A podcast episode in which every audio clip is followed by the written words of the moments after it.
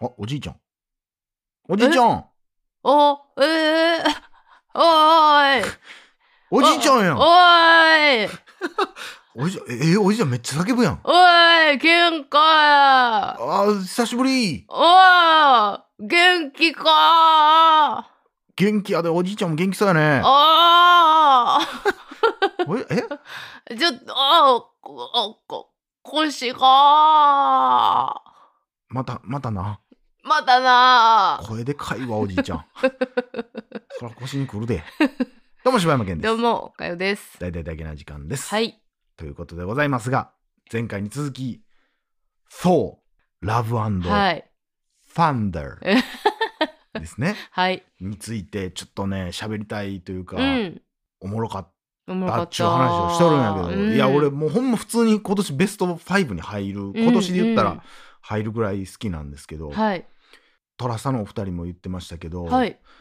まあ、とにかくヴィランのね、うん。クリスチャン・ベールがえぐいと。いやー、すごいよねう。ーんいや俺だからなこれはいろいろ捉え方やなっていうとこやけど俺はクリスチャン・ベールやからこそ、うんあの世界観に引っ張られへんかったんやなっていう。あれ下手に演技力ない人がうん。ヴィランやったら、それこそ引っ張られすぎて物語としてもうなんか、ななんやこれってなると思うんだけど、うん。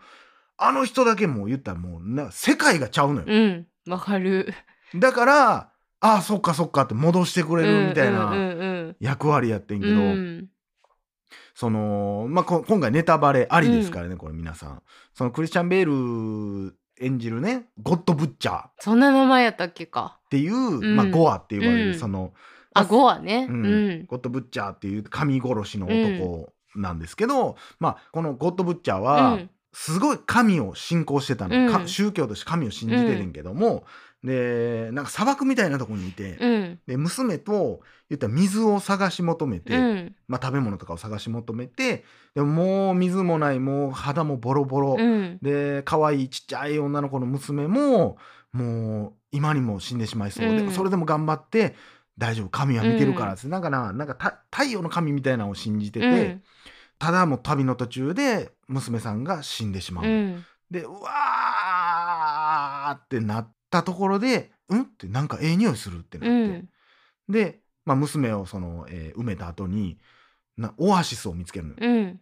ほんならその中に神様がおって、で「はあ」って自分が信仰してる神様がおって「やっと会えたんですね」言うて「おおなんやおわしの信者かいな」みたいな感じでおって、ほんで「いや僕はもうあなたのことをもうずっとおつおしたお慕えうん。申しておりました」みたいな「あそうな俺の信者やってみんな」とかってなんかなんかなんか娘みたいなのがクスクスクスクスみたいになってて、ほんで「いや神よこれからどうされるんですかもう一度我々にこうなんかみもう水もなく、うん。もう畑も何もできずもうすごい状況です人はもうみんな死んでいってますどこれからどうされるんですか?」って言ったら「いや何もせえへんよ」みたいな「え？どういうことですか？我々はあなたを信じて命を落とした者もいみますが知らんがなそんなもんわし関係あれへんがな」みたいな。うん。え？えじゃあ我々は来世で幸せになるしかないんですか？とかって言ったら「いや来世やってこいつ」みたいな。うん。「来世で幸せお前自分笑かすな」みたいな。うん。「なんや自分」みたいな「え？えじゃあえそんなこと言い出したらもう誰も信者がいなくなりますよ」みたいな言ったら「いやそんなんなくなったらええやん」どうせまた出てこんねんから信者なんかみたいな。私のために死ん死ぬんやろ？映画なそれでみたいなこと言われて、うん。うちの娘はこんなやつのために死んだんか、うん。って思ってたら呪われた剣、うん。ネクロソードっていうのがあってそれは神を殺すことができる、えー剣やねんけど、うん。それが語りかけてくる、うん。お前はこいつを殺したくないか、うん。神が、えー恨めしくないかみたいなんでなんかパワーを得て神を殺すみたいな、うん。でそっから要はもう自分がこれまで信じてきてたものそれに全てを捧げてきてたけども自分の一番愛する娘を奪われたでも神はこんなんやったうん。ってなった時に自分はもう神を全員殺そうと決めたみたいな、うん。だ恨みなんですよね。うん。でそっから神を殺していくねんけど、まあ、言ったら宋も神様やから雷の神様やから、えーこういろんな神様がどんどん殺されてるっていうニュースを聞きつけて宋が、まあ、戦いうにん。行くみたいうなん。お話なんですけど、うん。で、まあ、この、まあ、ゴッドブッチャーの最終目的はなんか何やったか忘れたけど永遠のなんちゃらっていうところ宇宙永遠の宇宙みたいなところに行くと、うん。願い事を一つ叶えてくれるみたいな、うん。もう意味わからへん設定やねんけど、ぶっ飛んでんねんけど、で、そこに行きたい。で、実はまあ、後々わかんねんけども、この僧が持ってる、えーあの、なんか、木でできた斧みたいなやつ、うんうん。それがある、あれば、そこにたどり着くことができるみたいなんで、まあ、必要になんかやたら僧に戦いを挑んでくるみたいな。うん。なんか、えー罠を仕掛けたりとかいろんなことしてくるねんけど、まあその中で、それとは別軸で進んでいくのが、この昔出会ったジェーンってういうん。彼女、うん。ナタリー・ポートマンね。ナタリー・ポートマン、一作目から出てて、でもなんか途中でなおれへんなんね、急にな。うんえ、お、どうなった？んみたいな。メインの話もあったやん、みたいな。あれは大人の事情？なんちゃうの？と思ってたけど、うん。当時は。急に話パタッとおれへんようになってんけど、うんうんそのまあジェーンが実はもう癌に侵されてしまってて、でまあなんでかわからへんけどその前作ラグナロクで壊された、あなんていうやったっけ？あのなんかハンマーみたいな。名前はちょっと出てきますまあなんかハンマーみたいなやつを、なんかもうバラバラになっててんけどそれを見に行ったら、うん。またなんかハンマーの形に戻ってくれて、うん。でしかもジェーンが今度層になるっていうう、ん。変身できた私もみたいになって、でそっから実は層が2人おるってういう、ん。ジェーンとこのマイティー・ソー普通のマイティー・ソーと2人になって2人で戦っていくっていうお話になっていくねんけども、ただでもジェーンの体はどんどんどんどんガンに蝕まれていってて、うん。最終的にこれ以上戦うともうそに変身すると細胞も活性化されてしまうから、うん。死んじゃうよってなうんなん。のよ。でそうなった時に言ったら相手をゴッドブッチャーを倒すには、うん。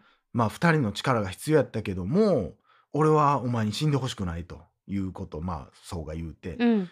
おあもう治療に専念してくれみたいな。生きててほしいみたいな。えなんでって今まで2人で敵を倒すって言ってたやんみたいな、うん世界のためにこの力を使うんじゃないのみたいなこと言ってたけどいや俺は違うかなみたいな、うん。君には生きといてほしいと思うみたいな。あ分かった。その代わり絶対勝ってねみたいなことになって、えーまあこのソー、えーマイティー・ソーの方うん。はゴッドブッチャーのところに戦いに行く、うん。でも最終的に実はマイティー・ソーでは勝てないのよね、うん。勝てなくてジェーンが助けに来てくれるっていう、ジェーンってなんねんけどもうジェーンは言ったら自分の命を捧げてまうでん。助けに来てくれうて、ん。子供たちを救うっていうお話やん。だから、うん。このストーリー的に今回の主人公っていうのは実はまあそうっていうのはそうやねん。けど ややこしいけど、うん。このクリス・ヘムズワースのそうのお話じゃなくて、実はうんジェーンの方のうんうん。お話なんだよね、メインはうんね。うん。でその町山さんがその宗教観で言ってたのが、うん。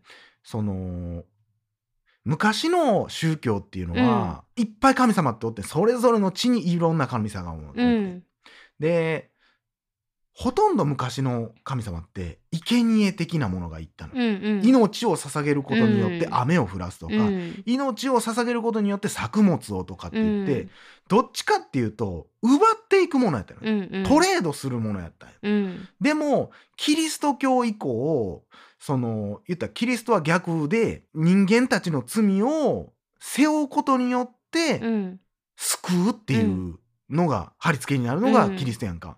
だから今まではどっちかって言ったらお前らが死ねよっていう最初に俺が言ったその先のマイティーソーの太陽の神じゃないけど、うん。そうやってお前らは俺たちのために死ぬんやと。でそれを助けるも助けへんも我々が決めることやと。神が決めることやっていうのが昔の宗教観の神様や、うんでも仏教とかもそうやけどそうじゃないと。うん。ジェーンに関しても自分は死ぬっていうのはもう分かってるけども、うん。自分の命を投げ打ってでも人を助ける愛うん。宗教っていうのは愛がないと成立しないんだよっていう、うん。神様がおったって愛がなかったら何にもならないんだよっていうので、ジェーンは結局命よりも人を助けることを選ぶっていう、うんだから誰しもが神様になることってできるんだよってういう、ん。この間のほんま仏教典じゃないけども、うんうん。悟りを開けばじゃないけど、うん。一人一人がそうやって小さな神様になるんだよじゃないけどそこまで言ってないけど、うん。それに近いというか、うんうっん。てなった時にやっぱ最後のジェーンの行動と、うん。あとはまあもうこれも完全ネタバレですけど、うん。最後の最後、うん。このジェーンっていうのはバルハラっていう、うんうんえー神の戦士？うん。神が戦士として戦った時に戦死したら行くうん。バルハラっていうのにようこそってなんだけど、うん。ジェーンはびっくりするわけ。死んでパッて「え何ここ？ここがバルハラだよ？うん。えなんで？私が？ただの人やのに。いや君は人じゃないだろうと。うん。神様やんか。人のために命を落として人を作ったんでしょ？それって神様と一緒じゃない？っうんうん。ていうこの話の流れといい、うん。僕はやっぱすごい感動うんするのね、こううん。だから作品その聞く人によってはなんで最後バルハラ行けんねんと。うん。おかしいやんけって言ってるけどでもジェーンが取った行動っていうのはまあそうとしてもそうやし、うん。そそうっていうのはジェーンのそうね、うん。としても正しい正しいがそうやし、行動としてもそうやし、うん。神様としてもやっぱバルハラに行く、うん行動としてもそうやしっていうところで、やっぱそこのストーリーの秀逸さというか、ん。あそこの物語なんやなっていうのが面白いなっていうのと、やっぱ人間誰しもそのゴッドブッチャーっていうすごい敵、うんこれも悪い人ではないのよ悪じゃないのよ、うんなんかまあサノスとかもそうっていうのはそうなんかもしれんけど、うんこうなんか人をどうにかしてやろうみたいなんとか、うん。不幸にしてやろうっていうんじゃなくて、うん。その自分の娘を一番大切な娘を奪われたと、うん。この苦しみお前らにも味わわせてやるじゃないけど世界にもこの苦しみをみたいな気持ちって、うん。その娘への愛がでかければでかいほどそそうなってしまう、うん。そしてまあ神への憎しみをね、うん。でそのただ結局そこにずーっと重きを置いて暴れ回ってたけども最終的に願いを叶えてくれる空間みたいなところにたどり着いちゃうのよ、うん。もう瀕死の状態で、うん。でももうたどり着いてるからもう一言このクリスチャン・ベルがそのなんか宇宙に願えばもう世界から神はいなくなるの。うん。でもその時にそう言った男の僧はゴッドブッチャーを止めるんじゃなくてジェーンの方に行くのよ。うんほんならゴッドブッチャーが「お前俺に背を向けたな」って言うねんけど、うん。どうでもいいよ。うん。俺は彼女のとこに行くから。っていう姿を見んのよ。うん。でそこでゴッドブッチャーは「あそうか」と。最後の最後私が求めてた本質っていうのはそこじゃないんかと。うん。こいつはこの俺を止めて神を救うっていうことよりも今一番大事な人今死のうとしてる一番大事な人と一瞬でもいたいと思ってるんやと。うんじゃあでそこでまあそうが「お前の願いは何やねん」と。うんほんまのお前の願いって神を全員殺すことなんか？何にもでもなそこでなそこ今までいらんこといっぱい言ってるくせに 何にも言葉交わか交わせへんねん。確かに確かにゴッドブッチャー何にも言わへんねん。うんただただパッて次の瞬間になったらその娘が蘇ってんのよ、うん。で実はその娘の名前がラブやったっていう、でジェーンはジェーンで最後までなこうふざけた会話してうん。ボケながら、クスクス笑いながら亡くなっていくんやけど、うん。な映画としてはもっとこう派手になんか「ありがとう今までありがとう」っていうような会話じゃなくて、うん。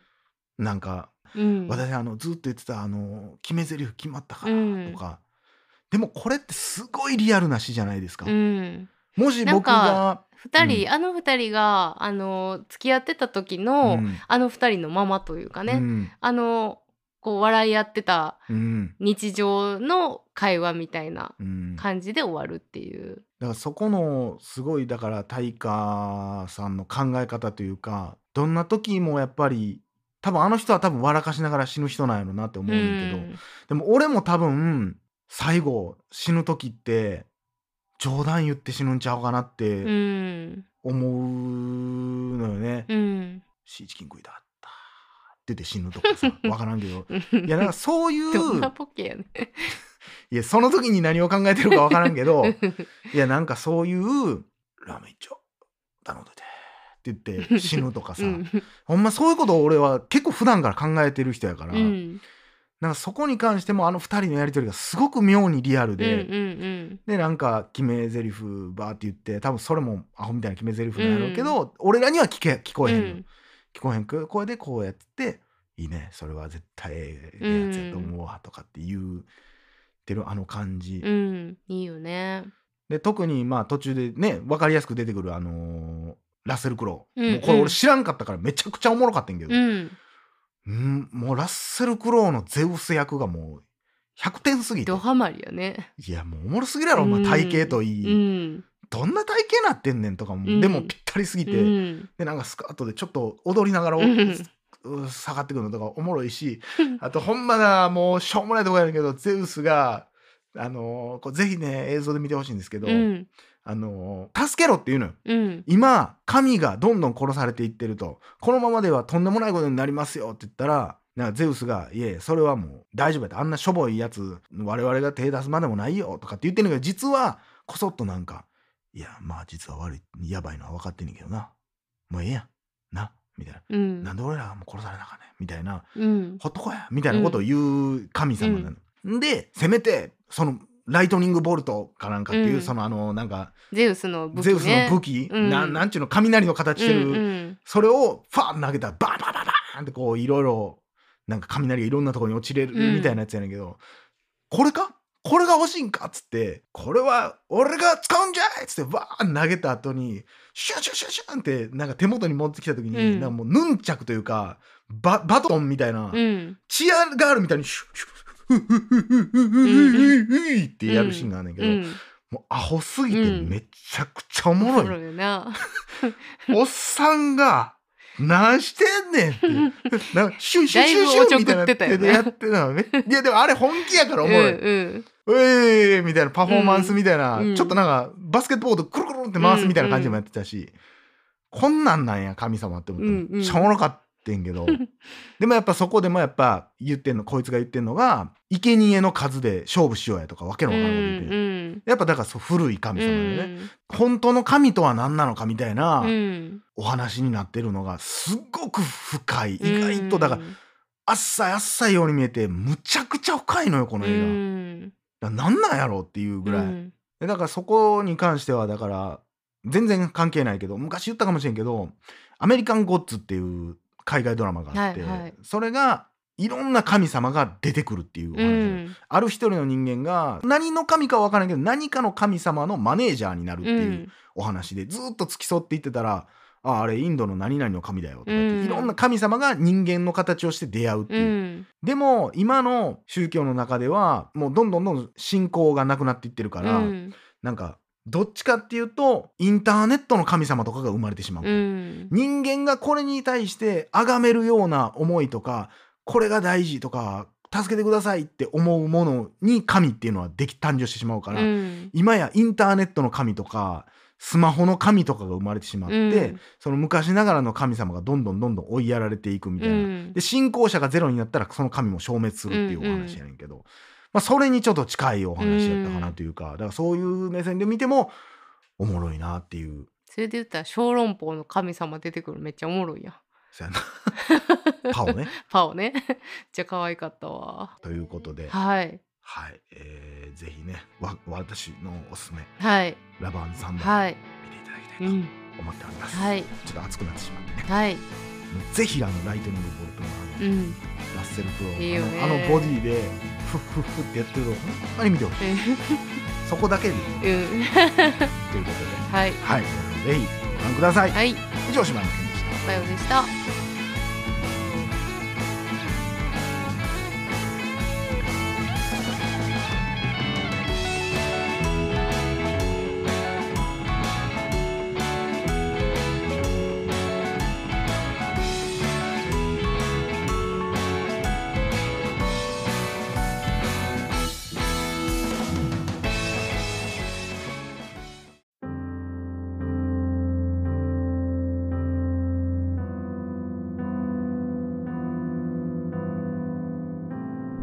大々だけな時間フリーをお聞きの皆さん Apple Podcast ではだけな時間初のサブスク大々だけな時間プロを配信しております数十時間にも及ぶ過去のスペシャル音源や最新エピソードをいち早く聞くことができます。ぜひご入会ください。楽しかったあの話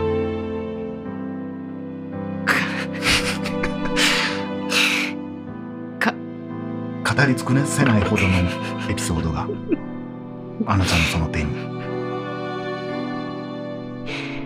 ぜひご入会ください。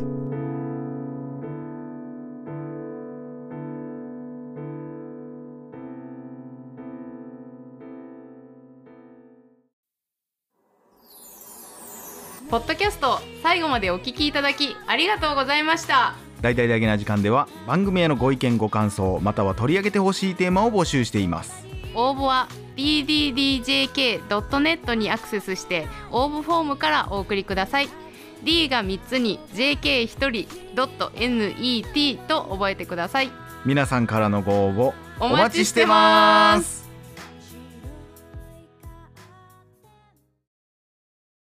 ジャックインレーベル音楽とポッドキャストの融合イベント「シャベオン」「エフェロンチーノウォーバードライ」「トゥトゥ」「大大だけな時間」「クー」「徳マスたけし」2022年11月5日土曜日京都トガトガお問い合わせはクマジャックインレーベルまで。